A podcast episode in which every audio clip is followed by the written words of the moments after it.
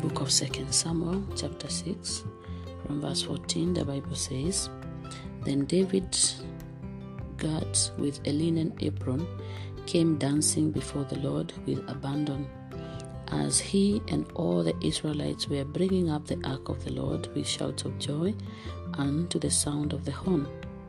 As the ark of the Lord was entering the city of David, Saul's daughter Michal looked down through the window and saw King David leaping and dancing before the Lord, and she despised him in her heart.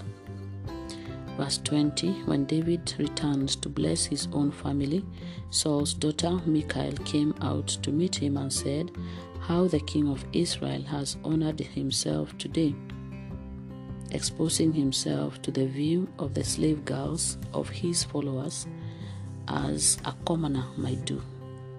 David replied to Michal, I was dancing before the Lord, as the Lord lives, who preferred me to your father and his whole family when he appointed me commander of the Lord's people, Israel. Not only will I make merry before the Lord, but I will demean myself even more I will be lowly in your esteem, but in the esteem of the slave girls you spoke of, I will be honored.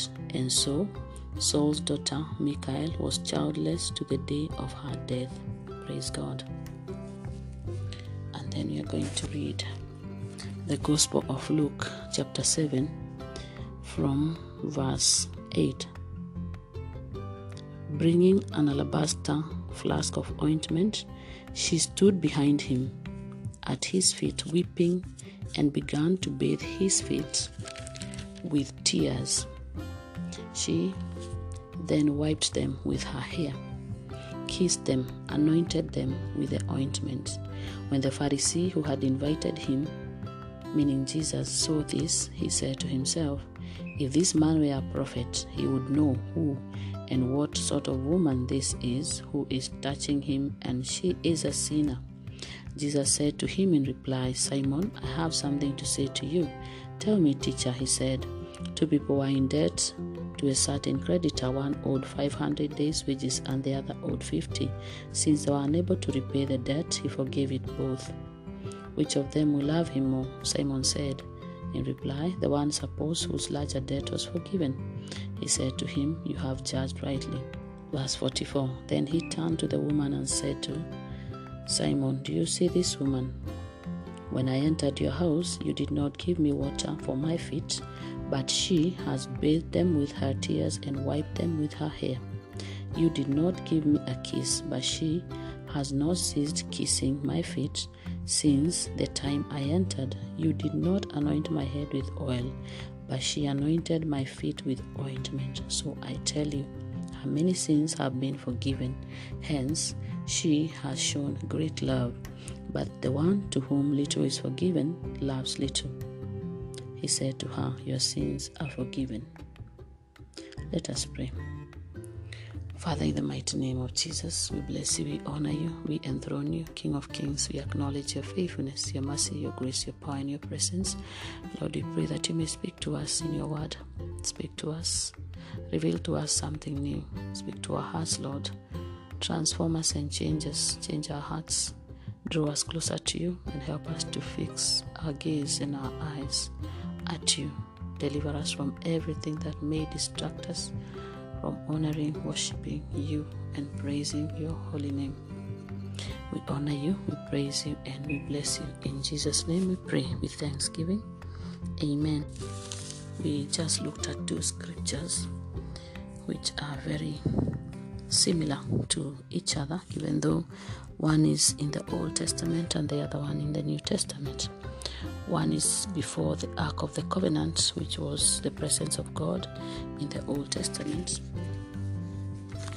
And the other one is before He who is the Son of God, the Lord of Lords, the covenant of God, Jesus. So, um, the book of Second Samuel, chapter 6, is a story about the Ark of God being brought to Jerusalem. And by this time, David was the king and the story, if you read the whole of chapter 6, uh, the story is very interesting because it starts from how David was organizing people as they uh, transported the Ark of the Covenant to, they were meant to take it directly to his house. And as we can read, verse 5, the Bible says that while David and all the Israelites made merry before the Lord with all their strength, with singing and with harps, tambourines, sistrums, and cymbals. So they were singing and and dancing for the Lord as the ark was coming. But at some point, uh, when something happened that David decided the ark will not go to his house because somebody died who apparently uh, the Bible says that Uzzah was uh, stretched out his arm and he was trying to steady the ark of the Lord, but the Lord struck him. So David was filled with fear and he did not want the ark to go to his house. However, it was taken to the house of Obed-edom, the Gittite. That's verse 10. But when David heard that the Lord blessed his family and his house, then the next thing he said, Let the ark come to my house. And what did he do?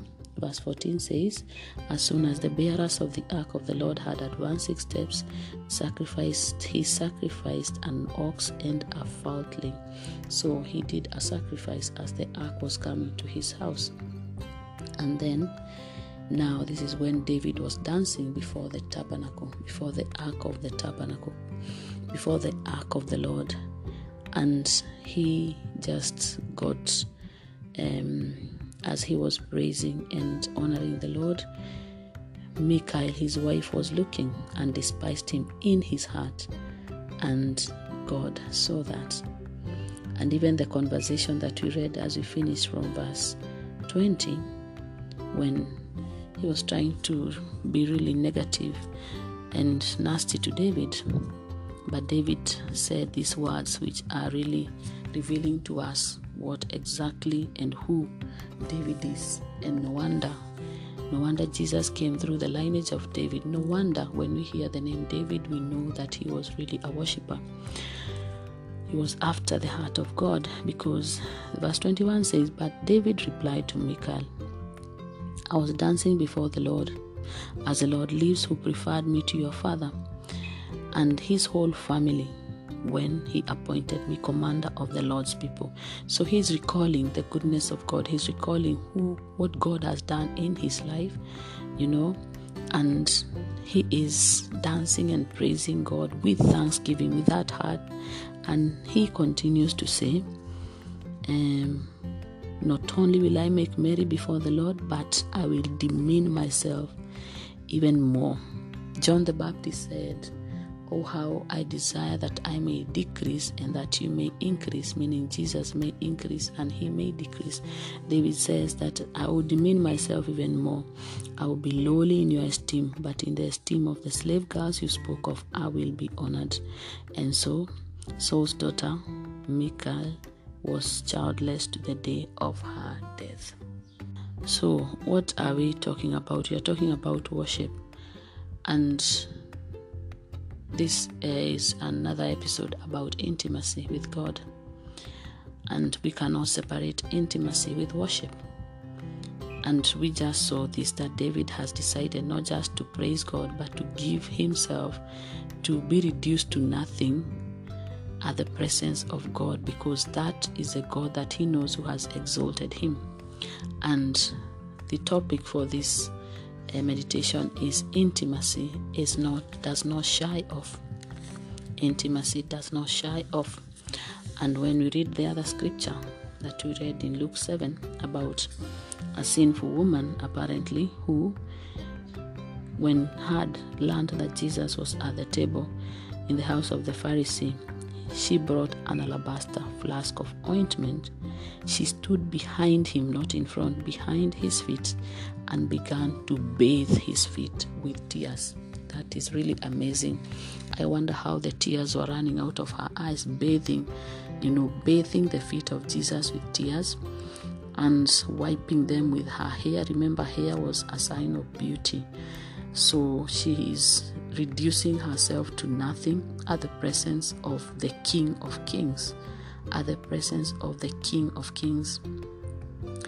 and anointing him with the oil. You see, the alabaster jar of ointment being a sinful woman, theologians say it would have been uh, so expensive, costing probably her year's wages, you know. And she decided to use all this treasure that she had, her hair, which actually represents her beauty, you know, and demean herself at the feet of Jesus, behind his feet, not at his feet, not as at not at his face, but behind his feet, weeping and anointing him. So, this is also a sign of pure worship, pouring her heart at the feet of Jesus. And just like David, she is demeaning herself, reducing herself to nothing, because that is what intimacy is all about. It does not shy off, it is that brokenness, that worship, that recalling of what God has done, that goodness that causes someone to choose. It is a choice that we make to choose that. You see, both of them did not care who was watching or what was happening around them, and they were in the presence of people who are looking, but they just concentrated on what they needed to do. And we know that from verse 39 when the Pharisee who had invited Jesus saw this and said to himself, said to himself, if this man were a prophet, he would know who and what sort of a woman this is and who is touching him. That is, she is a sinner. And Jesus replied. so she thought in his mind, but Jesus, who had the power to see the thought of them, Pharisees, he answered. Simon, I have something to say to you. And then he went on and he was trying to explain to Simon what exactly is going on, you know. However, Jesus said these words. Jesus turned to the woman and said to Simon, turned to the woman and said to Simon, verse 44, Do you see this woman? So after all this cry, after all this uh, bathing his feet behind from his you know behind him after wiping his feet with her hair and anointing him finally jesus turned and that is what happens because definitely when we draw near to god he draws near to us. When we open our hearts and we pour our hearts to him in worship then he will turn to us and reveal his majesty. So Jesus turns to the woman and said, When do you see this woman? When I entered your house, you did not give me water for my feet, but she has bathed them with her tears and wiped them with her hair. You did not give me a kiss, but she has not ceased kissing my feet since the time I entered. You did not anoint my head with oil, but she anointed my feet with ointment. So I tell you, her many sins have been forgiven. Hence, she has shown great love. But the one whom little is forgiven loves little. Now, the most interesting thing is none of us from this story, before this moment that Jesus speaks, would actually uh, imagine that uh, the sinful, the sinner woman who apparently is Mary Magdalene would have had any love to give God. Why? Because her sinful nature reveals her brokenness. But you see, God is not man. If her sinful nature reveals her brokenness, then that is the brokenness that she needed to pour before Jesus. And to God, that's what Jesus said that she is actually loving with that brokenness. It is fully acceptable before God. This is how intimacy with God is. This is how deep relationship, intimate relationship with Jesus is. It is about transparency. It is about uh, openness. You know, that closeness cannot happen without openness. And then the most interesting thing is see what she receives back. She receives forgiveness. I don't know and I don't imagine that when she went or when she learned that Jesus was there, she just went to be forgiven. I don't think that was the major thing at the top of her mind. But she went to worship, she went to love him, she went to pour her love to the king. And in return, she gets the grace she is forgiven all her sins and definitely she is filled with so much love because from this moment we know the story of Mary Magdalene that even when Jesus she became a disciple and when Jesus resurrected she was one person the one who was waiting at the tomb. She was the one who saw Jesus first when Jesus resurrected. And uh, her story is very interesting how it started and at this very moment. So when we think about intimacy, you know, we might wonder, you know, how different it can be. But this is probably a terminology that has been um, degraded by us human beings because none of us is perfect. None of us human is perfect. But because of God's perfection, then that means that our imperfections fade when we are at the presence of the King of Kings. Intimacy with God does not require any of us to be perfect. It does not require any of us to be um, to be fully or to be complete. It requires us to just walk in faith and worship. We cannot separate intimacy and worship. It is one and the same thing, but it has different levels. And it also requires a decision, a decision, a conscious decision. It also requires to accept to be fragile, to accept to be reduced to nothing, to accept our brokenness before the Lord, who is whole, who only can make us complete. David was a king, but he was dancing before the Lord, and apparently, in the eyes of his own very wife, it did not look like it was um, something honorable. However, David had a relationship with God before this moment that he was made a king in Israel. And because of that relationship that he had with God, that is why he uh, was dancing before the Ark of the Covenant as he recalled of God's goodness in his life. And he made that decision that is not about people, that people will not govern or um, cause him not to do what he knows he should do. So it is actually a personal thing. It is a, a, private, personal experience or personal encounter or personal journey with the Lord. Here we see Mary Magdalene who comes into a Pharisee's house and she was bold enough to come in and just started weeping, weeping at the feet of Jesus. Of course, she knew her life, but you see, Jesus is not one to condemn. He came to save. Jesus came for sinners. So even her presence at the feet of Jesus, it has revealed to the world that Jesus came for sinners. It has revealed to the world the heart of God the Father is a heart of love because Jesus saw the thoughts of Simon who was apparently judging Mary and judging what she was doing, but the Lord looks into the heart. So many a times when we are worshiping, when we have made that decision to have that relationship with God, there will always be people around us people that know us or people who can see us, who has something to say, who can judge us, but it should not be anything that should stop us from doing our business with the King of Kings. Why? Because God looks at the heart, and definitely we will be blessed when we do it. It is a place, it is a place that we cannot shy off from.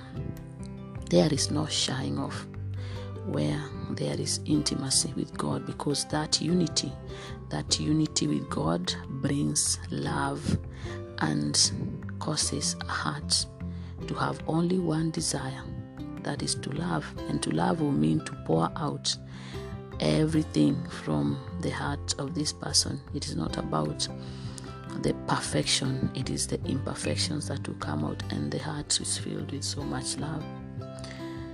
Uh, and the other thing is, as we look at the two stories, we know now that intimacy is equals to worship. Intimacy does not shy off. Intimacy is bold enough. Intimacy uh, is a personal thing. It's an individual relationship, a personal relationship with God through personal experiences, then a person is bound to make that decision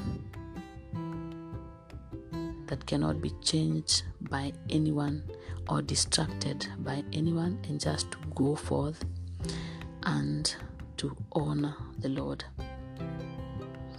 And as the Lord uh, has promised that whoever draws near to him, he will draw near to them. He will always focus when he turns to the person that is worshiping, then everything changes. It is a sign that he has noticed what is happening, and that is the moment when he pours his love, his forgiveness, his mercy, his grace, and everything that that individual would require. So it is a place where we need to dwell in. It is a place where everything happens, where we get transformed, where we get revived, where we get full comfort, where we get full consolation, where we get full encouragement. It is that moment of intimacy. So let us pray. Father, in the mighty name of Jesus, we bless you. We honor you. We praise you. We worship you. We enthrone you. We glorify your holy name. Thank you, Lord, for speaking to our hearts. We pray that you may help us and guide us this day and help us, Lord, to grow into a deeper relationship with you, an intimate relationship with you. The Lord, you may deliver us from anyone or anything that might be distracting us from when we make that decision to take that step to draw closer to you. Help us, Lord, to have just you. Help us to even to come to that point, like David and Mary Magdalene, to make that decision that we we shall demean ourselves and offer ourselves to you. Help us, Lord, that we may not be distracted by anything or anyone when we make this decision to boldly grow into a deeper relationship with you, but that we may keep our focus, Jesus so that we may get to experience the fullness of who you are and the fullness of who you desire and expect us to be. And as you come to intervene in our lives and to help us to grow in your love, Lord, that we may allow ourselves to be fragile in your sight and to offer our all to you so that you may give your all to us. In Jesus' name, we pray with thanksgiving. Amen. In the name of the Father, the Son, and the Holy Spirit. Amen.